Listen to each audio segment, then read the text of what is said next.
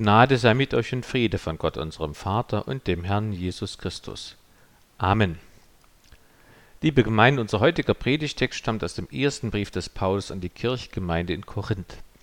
Korinth war so ähnlich wie Berlin. Da gab es alles. Arme und Reiche, Bildung und Barbarei, Handel und Wandel. Ich hatte ja schon einmal erwähnt, dass das sündige Leben mancher Korinther zu einer eigenen Wortbildung geführt hat. Korinthern. Ähnlich drückt es der Filmtitel aus Babylon Berlin. In Berlin und Korinth gab es neben all dem auch viele Religionen und eine kleine Schar von Christen. Paulus selbst hatte die Kirchgemeinde gegründet. Die korinthischen Christen wurden wie alle Christen stark von ihrer Umwelt beeinflusst. Deshalb gab es in der Gemeinde bei einigen bald die Meinung, dass man geheime und besondere Weisheit braucht, um ein vollkommener Christ zu sein, und dass sie diese Weisheit besäßen. Weiter, dass gesellschaftliches Ansehen und Einfluss wichtig sind für die Christen und schließlich, dass man finanzielle Stärke braucht. Einerseits gaben manche damit an, das alles zu haben, andererseits litten wohl viele Christen darunter, das nicht zu haben und strengten sich umso mehr an, es zu bekommen. Als Paulus von diesen irrigen Meinungen erfuhr, ruft er die Korinther in seinem Brief auf, sich statt an diese falschen Lehre nur an Jesus Christus zu halten. Er schreibt kurz vor unserem Predigtext, das Wort vom Kreuz ist eine Torheit denen, die verloren werden. Uns aber, die wir gerettet werden, ist es Gottes Kraft. Weil die Welt durch ihre Weisheit Gott in seiner Weisheit nicht erkannte, gefiel es Gott wohl, durch die Torheit der Predigt zu retten, die da glauben. Denn die göttliche Torheit ist weiser als die Menschen sind, und die göttliche Schwachheit ist stärker als die Menschen sind. Als Beispiel für diese Tatsachen Gottes stellt Paulus die christlichen Korinther selbst hin. Das ist unser Predigtext, 1. Korinther 1, 26 bis 31. Seht doch, Brüder und Schwestern, auf eure Berufung. Nicht viele Weise nach dem Fleisch, nicht viele Mächtige, nicht viele Vornehme sind berufen, sondern was töricht ist vor der Welt, das hat Gott erwählt, damit er die Weisen zu Schanden mache. Und was schwach ist vor der Welt, das hat Gott erwählt, damit er zu Schanden mache, was stark ist. Und was gering ist vor der Welt und was verachtet ist, das hat Gott erwählt, was nichts ist, damit er zunichte mache, was etwas ist, auf dass sich kein Mensch vor Gott rühme. Durch ihn aber seid ihr in Christus Jesus, der für uns zur Weisheit wurde durch Gott und zur Gerechtigkeit und zur Heiligung und zur Erlösung. Auf das gilt, wie geschrieben steht, wer sich rühmt, der rühme sich des Herrn. Der Herr segne an uns sein Wort. Amen. Zu Beginn erläutere ich einzelne Verse. Vers 26, das Wort Berufung hat hier eine doppelte Bedeutung.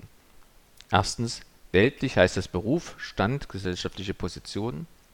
Zweitens, geistlich heißt es Erwählung zur Rettung durch Jesus Christus. Beide Bedeutungen meint Paulus hier. Die Korinther sollen bedenken, welche Position sie in der Welt haben und welche bei Gott. Das wird unterstrichen durch drei konkrete weltliche Eigenschaften. Dass damit weltliche und nicht geistliche Eigenschaften gemeint sind, sagen die Worte nach dem Fleisch. Erstens Weisheit, damit ist hohe Intelligenz gemeint. Zweitens mächtige, wirtschaftlich und politisch einflussreiche Personen. Drittens Vornehme, das sind gesellschaftlich besonders anerkannte Menschen. Zwischen diesen genannten Gruppen muss man nicht streng unterscheiden. Es können auch Mischformen und Überlappungen auftreten. Interessant ist, dass diese Aufzählung weitgehend der prophetischen Mahnrede des Propheten Jeremia entspricht.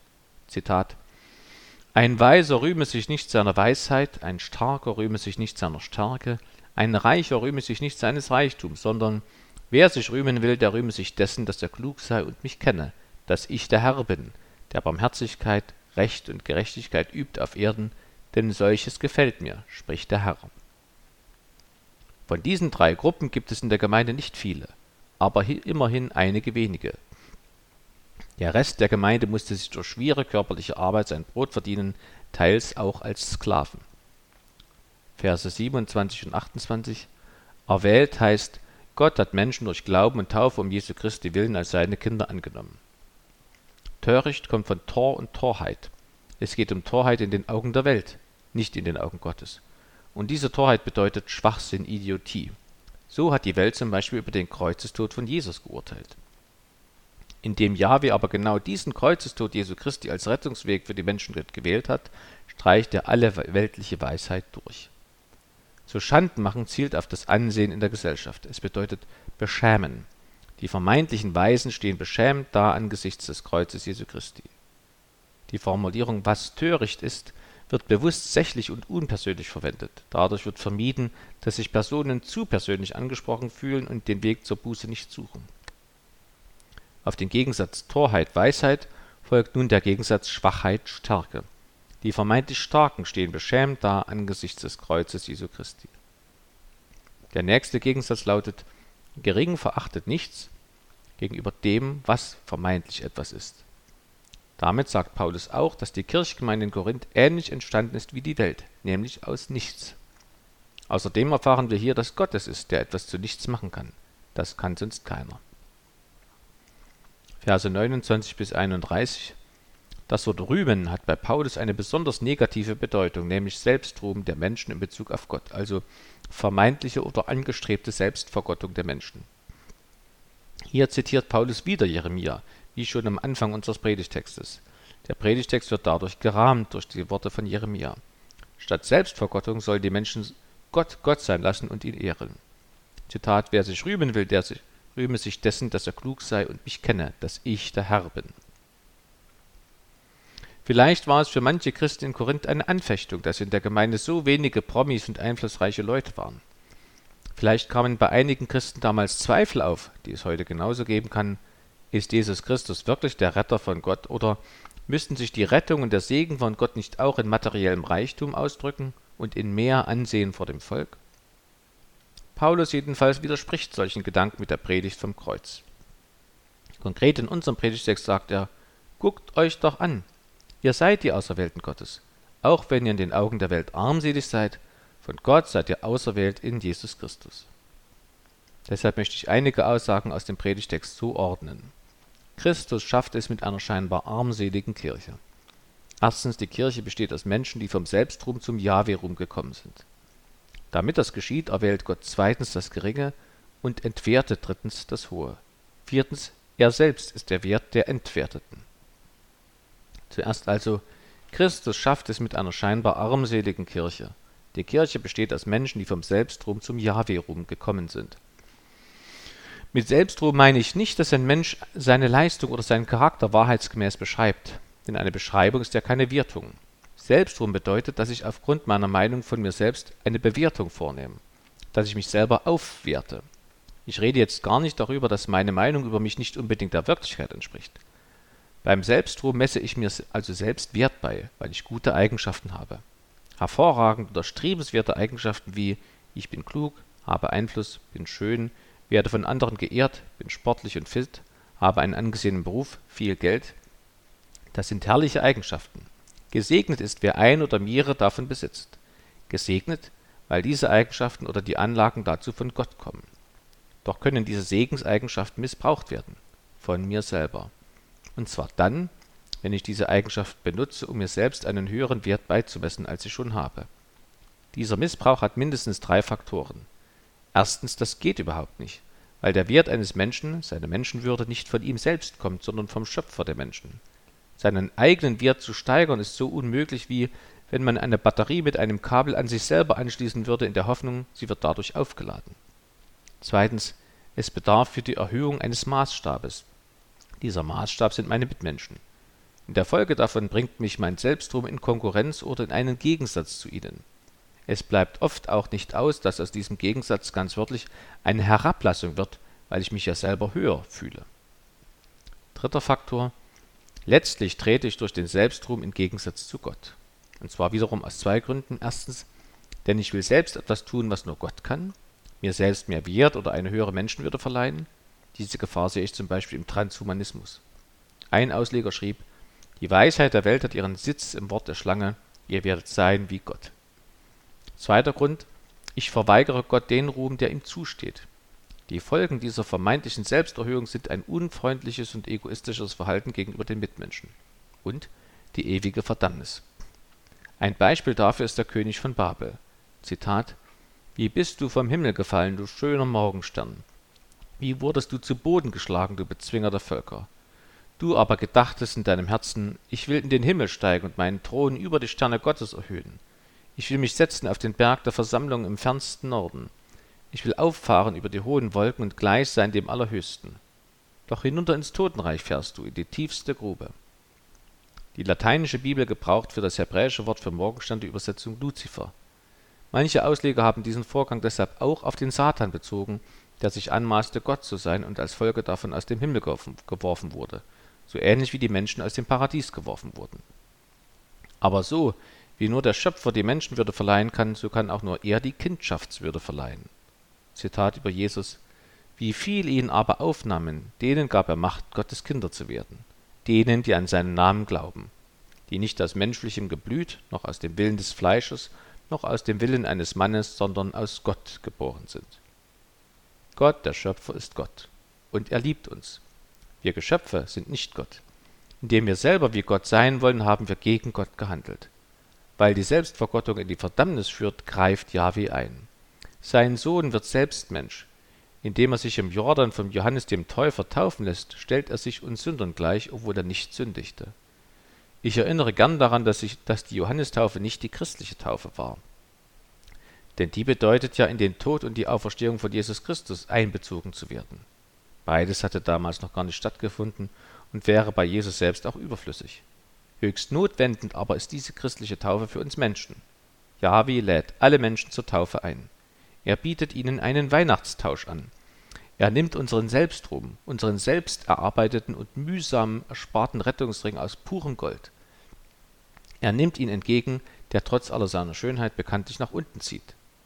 Er gibt uns dafür das Kreuz seines Sohnes Jesus Christus, das aus Holz ist und schwimmt und trägt, wenn die Wogen des Lebens hochschlagen und uns die Flutwellen des jüngsten Gerichts zu ertränken drohen. Wer das versteht und anerkennt, rühmt Gott. Dafür, dass er mich geschaffen hat, dafür, dass er mich und alle Menschen liebt, dafür, dass er mir die Erlösung anbietet und geschenkt hat. Nur aus solchen Menschen besteht der Leib Christi, die Gemeinde von Jesus Christus. Allerdings haben alle Menschen die Neigung, es Adam und Eva gleich zu tun und zu sündigen und selbst wie Gott sein zu wollen. Selbst die bekehrten Christen sündigen noch. Für Korinth vermuten viele Ausleger, dass die Gemeindeglieder teilweise gefährdet waren, sich selbst zu rühmen, so wie es ihre Umwelt tat. Teilweise waren sie der Versuchung bereits erlegen und vertraten selbstrühmerische Irrlehren. Seit der ersten Kirchgemeinde in Jerusalem leben die Gemeindeglieder in dieser Spannung. Der Kirchenlehrer Augustinus sprach von der Kirche als einer vermischten Gesellschaft. Erlöste und unerlöste Glieder sind in ihr enthalten. Deshalb schreibt ja Paulus überhaupt diesen Brief. Er möchte, dass die Christen die Gefahr des Selbstrums erkennen und zum Jahwe-Ruhm zurückkehren bzw. dort bleiben. Dort, wo Christen und oder die Institution Kirche in Selbstrum zurückfallen oder verharren, da entsteht eine falsche Kirche. Eine Kirche ohne Jesus Christus, deren Krise wir gerade miterleben.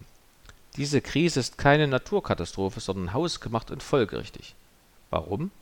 Weil die evangelische Kirche in Deutschland zu größeren Teilen die Kriterien des Predigtextes für die Werte Gottes nicht predigt und beachtet, sondern gering achtet, missachtet und oder durch ihr Gegenteil rückgängig macht. Sie strebt nach weltlicher Weisheit statt göttlicher Weisheit. Sie will weltlich stark und einflussreich sein statt arm und unbedeutend in den Augen der Welt. So fehlen dann logischerweise die Gaben aus Vers 30, nämlich Weisheit, Gerechtigkeit, Heiligung und Erlösung, die wir von Jahwe in Jesus haben. Der Leib Jesu Christi besteht aus Menschen, die vom Selbstrum zum Jahwe-Rum gekommen sind. Damit die Menschen vom Selbstrum zum Jahwe-Rum kommen und in ihm bleiben, erwählt Gott das Geringe und entwertet das Hohe. Denn das Geringe hat einfach nichts, wofür es sich zu rühmen könnte. Und dem Hohen hilft Jahwe, indem er ihm die vermeintlichen Gründe zum Selbstrum nimmt. Das ist Gottes besondere Personalpolitik. Gott erwählt das Geringe und entwertet das Hohe. Die Kirchgemeinde ist weder der Ort dafür, sich selber im weltlichen Sinne zu verwirklichen und die Gemeinde als Bühne zu benutzen, um sich darzustellen und Anerkennung einzufordern. Noch ist die Gemeinde dazu da, um einen Bohai vor Selbstmitleid und Opferkult zu machen. Paulus betont hier nicht, dass die Niedrigen erhöht werden, sondern dass der, Glaube das Heil, der Glaubende das Heil ohne Rücksicht auf den weltlichen Stand empfängt. Zunächst einmal Gott erwählt das Geringe. Das ist der zweite Gedanke der Predigt. Das beinhaltet viele Sachverhalte. Ich nenne sechs davon. Erstens, Gott erwählt das Geringe und wirkt dadurch Großes. Ich nenne Beispiele, wie Gott das Schwache in der Welt gebraucht, um das Starke zu Schanden zu machen. Schamgar zog mit einem Rinderstachel in die Schlacht, erschlug mit dieser seltsamen Waffe 600 Philister und errettete Israel. Die Frau Jael tötete den General Sisera mit einem Zeltpflock. Gideon, der Richter, marschierte gegen die Midianiter mit einem Heer, das der Herr von 32.000 auf 300 Soldaten reduziert hatte. Jesu Mutter Maria singt über sich, er hat die Niedrigkeit seiner Magd angesehen.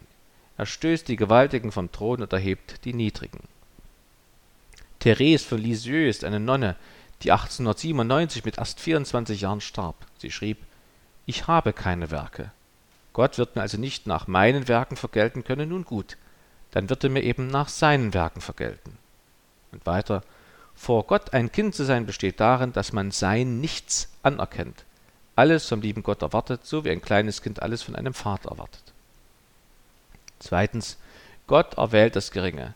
Deswegen hat die Kirche Jesu Christi eine scheinbar so armselige Gestalt.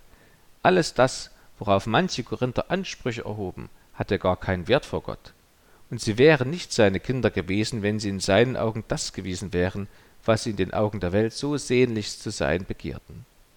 Drittens, Gott erwählt das Geringe. Es gibt keinen Menschen, den Gott nicht retten kann und will. Keiner ist ein zu großer Sünder, dass ihn Jesus nicht retten könnte und oder wollte. Die Rettung ist kostenlos. Ich brauche dafür kein Geld. Das betrifft selbst die Kirchensteuer. Die zahlt man auch nur, wenn man überhaupt Steuern zahlt. Viertens, Gott erwählt das Geringe. Er selbst hat diese Wahl getroffen. Gleich dreimal erscheint das Wort erwählt.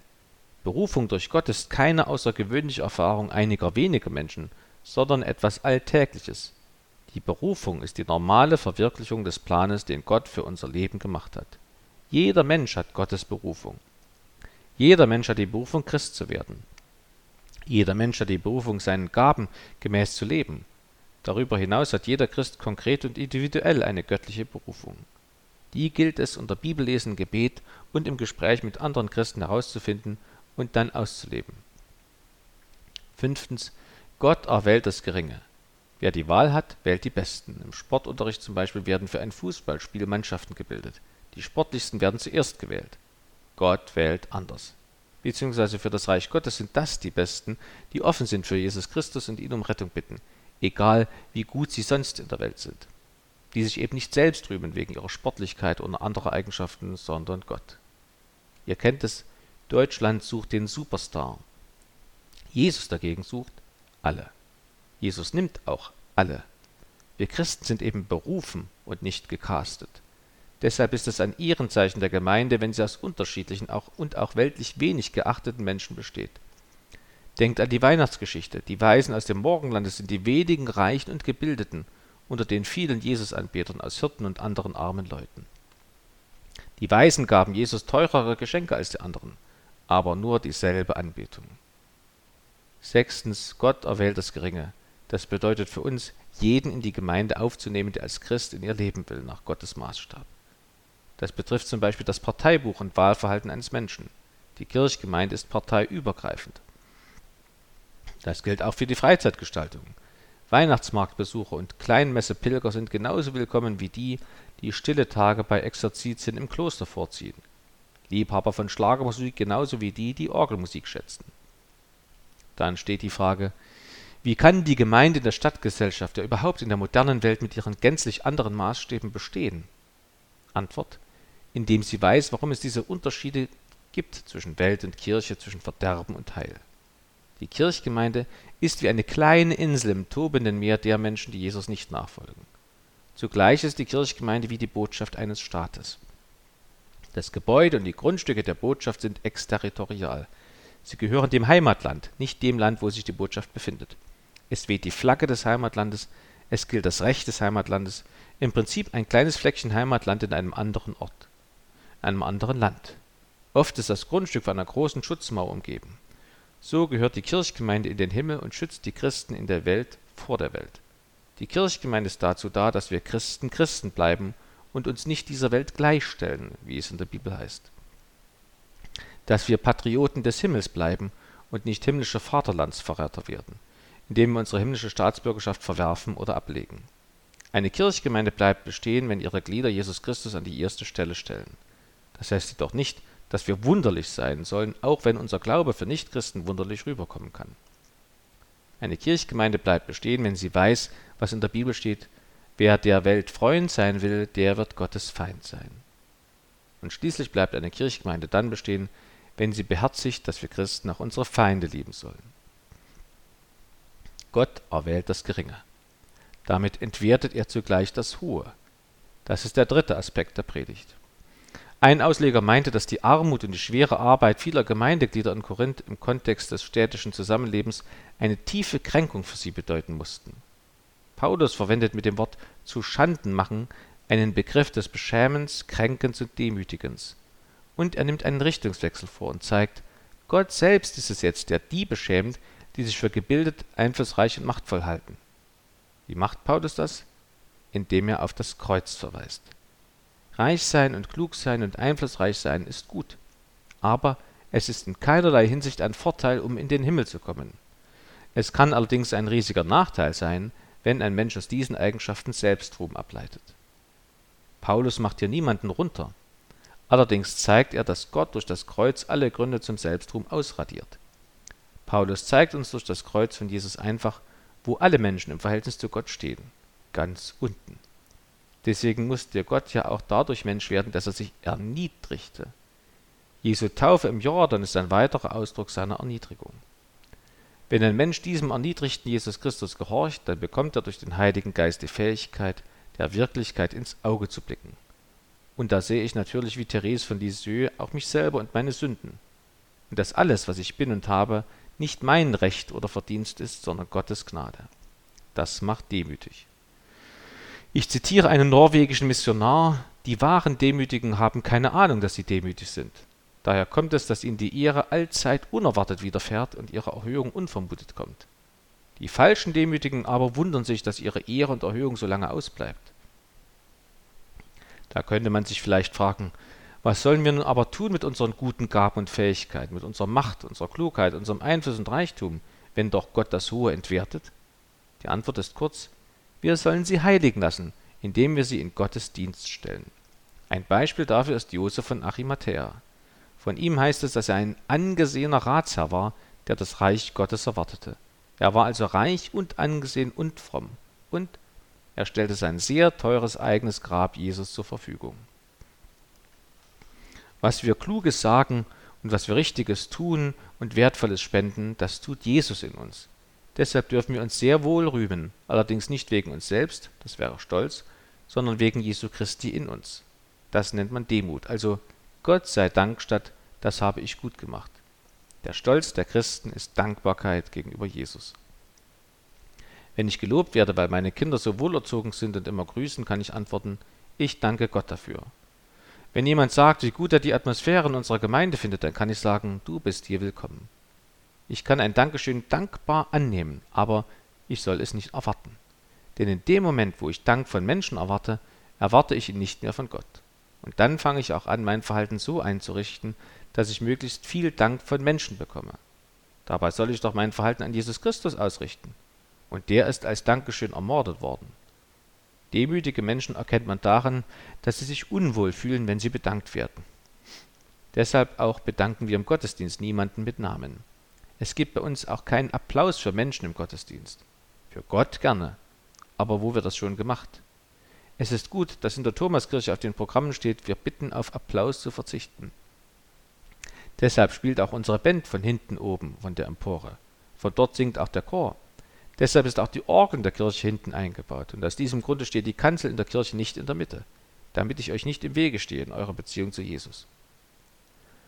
Christus schafft es mit einer scheinbar armseligen Kirche. Die Kirche besteht erstens aus Menschen, die vom Selbstrum zum Jahwe rumgekommen sind. Damit das geschieht, erwählt Gott zweitens das Geringe und entwertet drittens das Hohe. Und schließlich ist er selbst der Wert der Entwerteten. Das ist der vierte Aspekt der Predigt.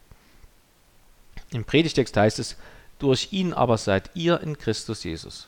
Darin sind zwei Zusagen enthalten. Erstens, die Worte durch ihn bedeuten wörtlich aus ihm, also aus Gott. Der Christ ist aus Gott. Wie um Potenzen größer ist es, aus Gott zu sein, als aus einem Adelsgeschlecht zu sein, wie die Edlen in Korinth, beziehungsweise aus den Mächtigen zu stammen, aus den Weisen oder aus den Reichen. Ihr kennt ja die Anrede hoch wohlgeboren für ein Mitglied des niedrigen Adelsstandes. Wir Christen sind höher wohlgeboren beziehungsweise höchst wohlgeboren. Und noch mehr, wir sind aus Gott in Christus Jesus.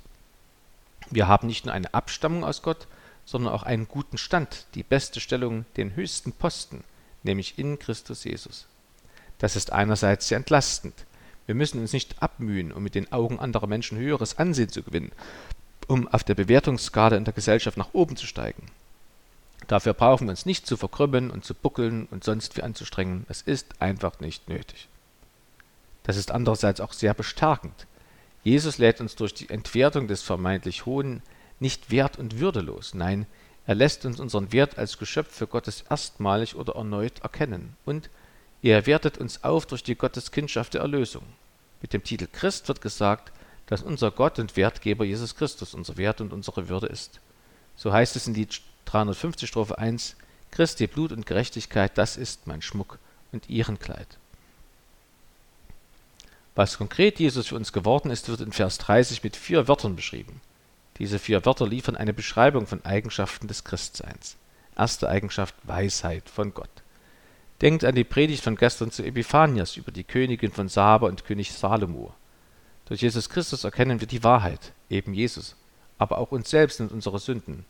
Und wir verstehen, was zum Beispiel, was bzw. wer die Welt im Innersten zusammenhält, nämlich Yahweh. Und das unabhängig von unserem weltlichen Bildungsstand. Jesus verspricht seinen Jüngern, ich will euch Mund und Weisheit geben, der alle eure Widersacher nicht widerstehen noch widersprechen können. Die Weisheit der wenig Gebildeten hat auch Verärgerung hervorgerufen, zum Beispiel bei den Pharisäern. Zitat: Glaubt denn einer von den Oberen oder von den Pharisäern an Jesus? Nur das Volk tut's, das nicht zum Gesetz weiß, verflucht ist es. Zweite Eigenschaft Gerechtigkeit. Die Werke, die Jesus Christus für uns tat, bewirken, dass wir vor Gott bestehen können. Wenn wir Jesus haben, sind wir mit dem himmlischen Vater im Reinen. Dann stimmt die Harmonie wieder. Dritte Eigenschaft Heiligkeit. Das bedeutet, dass du zu einem bestimmten Zweck abgesondert bist. Gott will dich für sich selbst haben, damit du ihn verherrlichst. Christus ist für uns der Maßstab, das Vorbild und die Kraft, so zu leben, wie es der himmlische Vater will. Vierte Eigenschaft Erlösung. Hier geht es nicht um die Erlösung von der Macht der Sünde. Diese Erlösung ist bereits erfolgt, als wir Christen nach der Umkehr zu Gott durch Glauben und Taufe gerechtfertigt wurden. Die Erlösung, um die es hier geht, hat mit der Erlösung des Körpers zu tun, wie es in Römer 8 steht. Das geschieht beim Wiederkommen von Jesus zum jüngsten Gericht. Das ist eine Fokusverschiebung. Gerade die Christen, die in der Welt wenig zählen, bekommen die höchsten Wertattribute zugeteilt. Deswegen bedeutet Christsein gerade nicht Rückzug aus der Welt. Vielmehr macht es uns Christen aus, dass wir vor der Stadt, vor den Nachbarn der Welt die Schätze zeigen, die Jesus Christus allen Menschen anbietet. Weisheit, Gerechtigkeit, Heiligung und Erlösung. So ist die Insel Kirchgemeinde zugleich der Leuchtturm für die Welt. Mögen viele Nichtchristen an einer Kirchgemeinde, auch an unserer Nathanael-Kirchgemeinde, Orientierung für ihr Leben finden und selbst Christus Nachfolger werden. Liebe Gemeinde, Selbstruhm ist Gift, das den ewigen Tod bringt. Wir als Gemeinde der Jahwe Lobenden sind durch das Gegenmittel geheilt, Jesu Christi Blut. Vielleicht sind wir auch wie eine Apotheke, in der daneben auch das Medikament der Unsterblichkeit erhältlich ist, das heilige Abendmahl, und in der der Beipackzettel der Erlösung, nämlich die Bibel, anders als in der TV-Werbung, langsam und verständlich verlesen und erklärt wird. Im Gottesdienst und zum Beispiel im Glaubenskurs Frühstück mit Gott, der jetzt am Mittwoch beginnt. Auch das ist unsere Berufung. Gott sei Dank. Amen. Und der Friede Gottes, der höher ist als alle Vernunft, der bewahre eure Herzen und Sinne in Christo Jesu. Amen.